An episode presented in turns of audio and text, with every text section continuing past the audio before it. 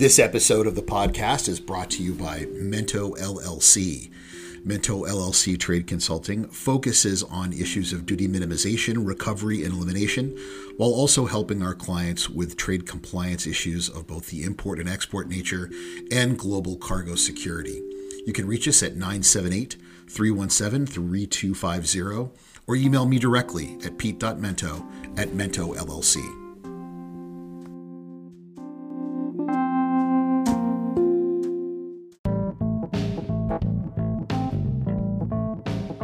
From Washington, D.C., this is Trade Geek Podcast with your host, Pete Mento.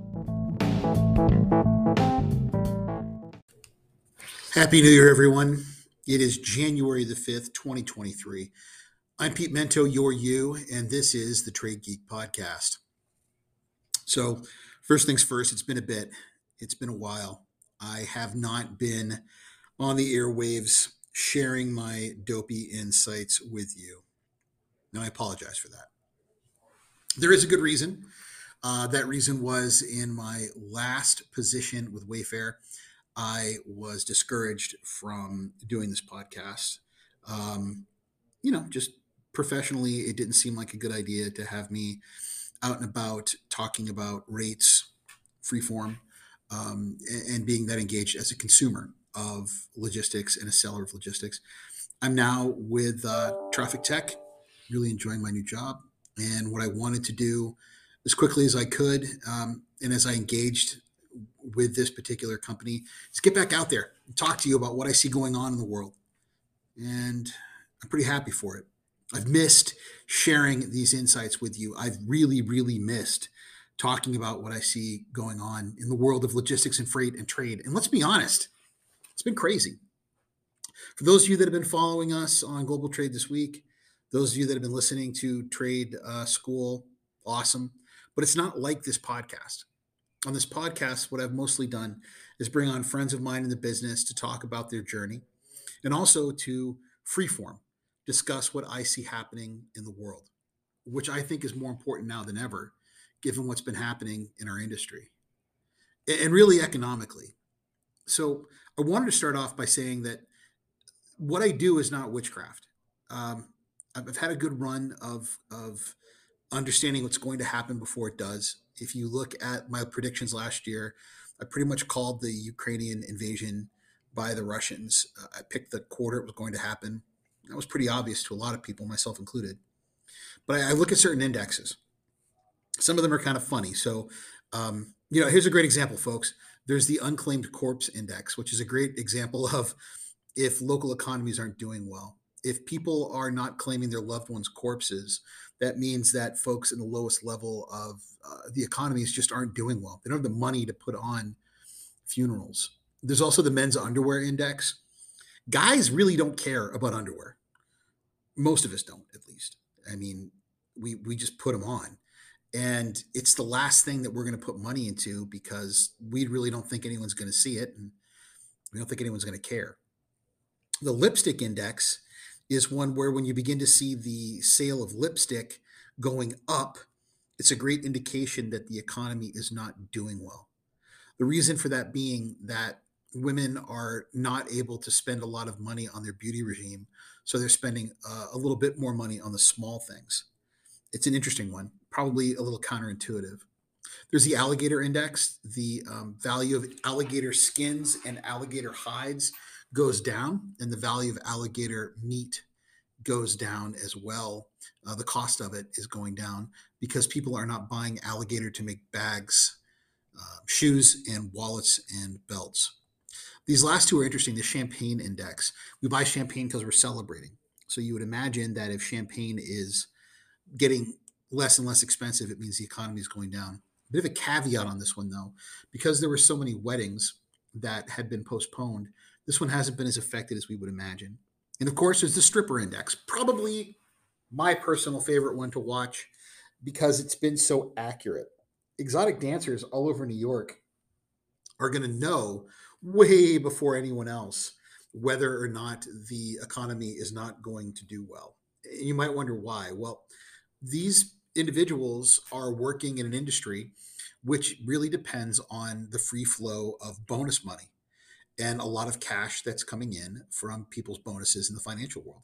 So, what you're going to see is they're going to notice way before anyone else if folks are not throwing a lot of money around in their club. They're going to know 12 to 18 months before anyone else how the economy is going. All of these indexes are pointing towards things being pretty ugly over the next couple of years regarding the economy. Now, I have been asked a lot, particularly over the course of the past couple of months, about what I think about the price of transportation. So let's just get it out of the way. There's really nothing that's going to be able to pump up rates that I can point to. And let's just go over some of the obvious statistics. You've got purchase orders going into China that are down 40% over last year. You have domestic consumption in China way, way down. You have retail um, retail inventory in the U.S. absolutely through the roof at this point, as well as in Europe. And you have uh, blank sailings absolutely everywhere. And on top of that, you have new uh, vessels that are coming into play all over the world. You add all of that together, and it just leads someone who watches this market to understand and believe that prices only have one way to go regarding ocean freight, and that's down. Other things that can add to this, of course, is eventually there's going to be some sort of, of decision that's made on the West Coast regarding labor. It's just going to happen. And when that decision is made, hopefully soon, probably at some point in the first two quarters of this year, you're going to find yourself using that supply chain again. Make no mistake, the US supply chain meaning the actual purchase order through payment supply chain, has been built and adapted to use the West Coast ports. It's wonderful that the port of New York and New Jersey has become the largest port. A lot of that has been driven by these East Coast ports being the, the port of refuge during the fear of the strike. It is more efficient, and our supply chains have been built and the infrastructure has been built to use these West Coast ports. And it's going to be cheaper. And all of us know who work in this industry that cheaper prevails, right? So I'm expecting, much like everyone else, that as soon as this thing gets settled, we're going to see the freight begin to come back to the West Coast, which means that East Coast rates will come back to normal. So let's just be honest, folks. As long as there's no agreement on the West Coast, you're going to see inflated East Coast rates. And that's not going to be that way forever. People aren't going to use the East Coast the way they have been forever. And also, one of these ocean carriers is likely at some point to defect. They have been working together to maintain a level of capacity. And at some point, one of them is going to decide they're going to break ranks, they're going to defect. They're going to jump away from this decision to do it the same way that everyone else is, just to make a money grab, to try to gain some kind of market and gain some kind of opportunity. And once that happens, everyone will defect. Now, there are pockets where I'm not sure this is going to be the case, particularly in Southeast Asia, where capacity is just difficult to get. I think you're probably going to see where rates are now. There won't be much more of a fluctuation there. It's difficult, it's just going to remain difficult to find capacity out of Cambodia, out of Vietnam, out of places like Indonesia, Malaysia, certainly Thailand. So I, I think you know that's a that's a tough market for there to be a whole lot more of opportunity if you're looking to buy uh, buy rates. I keep telling everyone that will listen that this is a great way to remember not to put all your eggs in one basket. If you're a BCO, a beneficial cargo owner, you should never be buying more than at this point more than 40% of your your um, your cargo, your container capacity um, at contract. There's just too much opportunity for bullet rates and spot rates in the market. It's going to take more work. It's going to take some time, but financially, it's just going to be worth it. I think this also puts many large companies in an opportunity to create their own freight forwarders. I had the opportunity when I was at Wayfair to see what was done with Castlegate, and it was fascinating. Where it worked, it was a beautiful thing. Where it didn't, it was regretful. But the idea and the concept is exactly what I believe will continue to be the operating model for many large companies where it's possible to create a platform for your suppliers to aggregate themselves and buy their own transportation, they should, and they should be encouraged to do it. And if you're a big enough company like these massive retailers, why wouldn't you offer logistics as a ride along to the rest of your services. I think we're only going to see more of it. On the trade side of things, it's going to be a rough couple of years. I don't see any reason why President Biden doesn't find a way to negotiate himself out of these tariffs that he's had in place for years now when he could have got himself out of it. But there's an opportunity for those to be um, replaced by something even worse by sanctions on goods, all the goods that come in from China that could be um, subject to 337 sanctions, which are based on intellectual property theft. So imagine, if you will, that we're not going to have tariffs on just necessary harmonized tariff codes, but on entire industries where the US government believes that state supported theft of IP have been involved in the creation of those goods. That's likely on the table. There's been a lot of think tanks that spoke about this and wrote about it in the end of last year in 2022. I think it's a realistic model that we could absolutely see. Um, you know, one more thing I wanted to make sure I, I, talked about is what's going on in Europe. The UK is probably looking at stagflation. There's a very good chance that there could be a, um, uh, a revoting on Brexit, that Brexit could come back. Just imagine that. They could have a, a reintroduction into the EU. Does the European Union even want them back? And, and with Europe in this financial situation, facing down, uh, you know, this elongated conflict in Ukraine, what does that mean for the rest of the world's economy? Probably America having the opportunity to come back a little quicker. It just makes logical sense. Uh, but also pressure on Russia, who depends on Europe to uh, maintain the consumption of its gas. I had a conversation with a friend of mine when I was down in Florida a few weeks ago. And he said to me, I'm not sure that Russia ever comes back from this. Is their reputation so damaged that there's no returning? I don't know. I don't know. I think that countries, particularly like India uh, and China, will always have a desire to consume their energy. So it's hard to think that they'll always be persona non grata. But this will be a tough one to come back from. I do believe that at some point near the end of this year, Russia is going to be in a position where they'll be forced to negotiate some kind of peace. And I think that the United States will put the Ukraine or Ukraine in a similar situation as well. It's only a matter of time. I am also worried about new conflicts kicking up around the world, particularly in places like Kashmir between India and Pakistan. I think it's a real reality, and I'm, I'm getting a little more concerned about it. Russia is in decline. It, it's just the reality um, and and they've fueled a lot of of conflict over the course of the past year. But it's not the only conflict that we've seen. Uh, the scarcity of energy, the scarcity of water, the scarcity of food, it causes violence around the world. So I, I think I think we should be concerned about more of it sparking up uh, around the world. I think we're also on the precipice of India becoming the world's most populous country and it just never looking back. Um, it's only a matter of time. Some other things I've been noodling about in my head that we'll be talking about this year on this season of, of the Trade Geek podcast. This idea of, of billionaires coming together to create almost like a Manhattan project for energy. If you have not been paying attention to the fusion project, we're at a point now where we've been able to make more energy than it takes to create nuclear fusion. This is one of the most important steps in science in the history of mankind.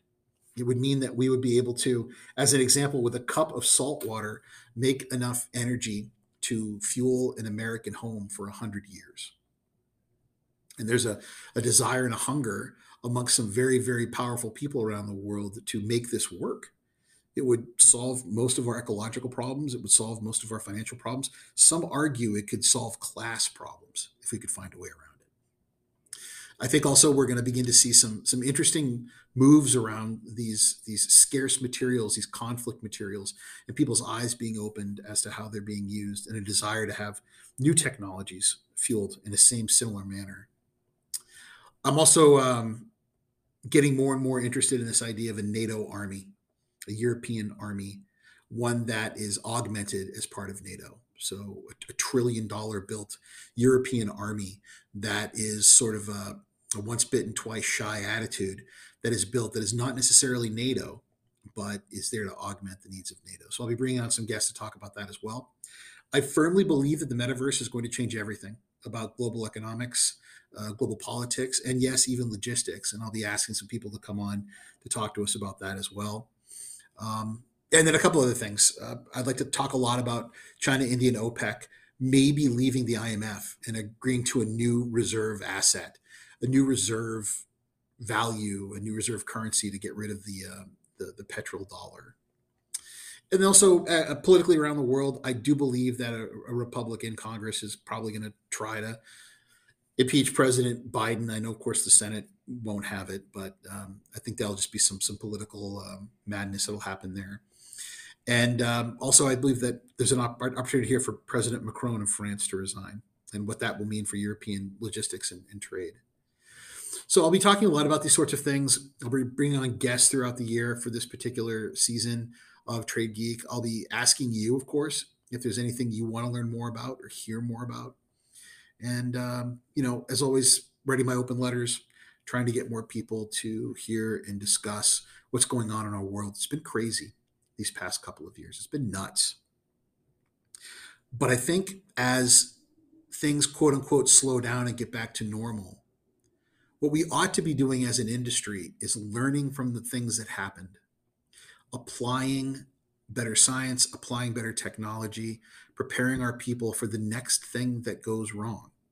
Ours is an industry of never ending evolution, ours is an industry of never ending problem solving. And we just went through a hell of a thing. So let's take this momentary breath, right? This this pause to take the lessons that we've learned and apply them to what's likely to come next. I'm really looking forward to the season. I'm, I'm really looking forward to what happens next. And I'm looking forward to having you come along with me. So we'll go to my open letter next, and we'll uh, we'll see you with the next episode. An open letter to the board of directors of CH Robinson. Wow, you guys really kicked off 2023 with a bang. It's me, your old buddy Pete Mento. Now, I know none of you remember me because I don't believe any of you were actually on the board while I was working at the good old Snowflake, but I had for a time a pretty cool position and opportunity to lead with your organization. You shook up the entire logistics industry a couple of days ago with the announcement that Bob Biesterfeld, your CEO, had been asked to leave the organization. This is an industry of gossips an industry of people who love their dirty laundry, in the words of Don Henley. And you can't go on LinkedIn, or if you're like me, go on your phone and not see endless text messages of people who are speculating why it happened, but more importantly, what happens next. You are a massive corporation. And depending on who you follow on social media, I've heard everything from a combination of your company with Flexport a merger of your company with Expeditors, or a divestment of many of your different units, such as the international unit. I know I don't matter. In the words of a former executive I worked with, I'm just some failed stand up comedian with a broker's license. But I will say this yours is a fascinating company. The amount of technology that you do have and there are many people who question whether or not it's effective, along with some of the most incredible people in this industry, give you the basis and the infrastructure to do things that other companies simply cannot. The fact that you have not overtaken many of your competitors on what is simply called destination services by allowing you to cross dock international goods and deliver them for both e commerce and regular retail brick and mortar consumption is absolutely bonkers to me. The fact that you have not been able to create a de minimis product that dwarfs your competitors is also shocking. But most important of all, your lack of ability to overcome your competition outside the US is a bit baffling to those of us who watch you. Rather than battening down the hatches, rather than doing the quote unquote Minnesota nice thing, the Midwestern thing, and playing it as absolutely close to the vest as possible. Take some advice from an old friend. Look through some of these amazing people that you have in your company and listen to them. Jordan Kass, as an example, is a person who came up with an amazing idea with TMC long before other companies even considered them. Ask him what he thinks is next. Sit down with your largest customers and listen to them and ask what they wish someone else was doing. Develop that. Double down on client service. One of the most refreshing things that I found working for a Midwestern company was how sincerely you cared for the people that you worked for. This is the time to innovate. This is the time to realize what is good about your company and what maybe you don't need. But more importantly, to listen to the people who've been saying for the past five to 10 years what you probably should have fixed in the first place. I'm rooting for you. I'm rooting for you because many of the people I desperately love and care about work for your company, and I want nothing but the best for them. I'm rooting for you because you're an American behemoth. I believe in this country and I believe in this business. I'm rooting for you because I believe that you're what's right about logistics. And I think you've still got some good rounds left in you in this fight. Good luck. Sincerely, Pete Mento, C.H. Robinson alumni.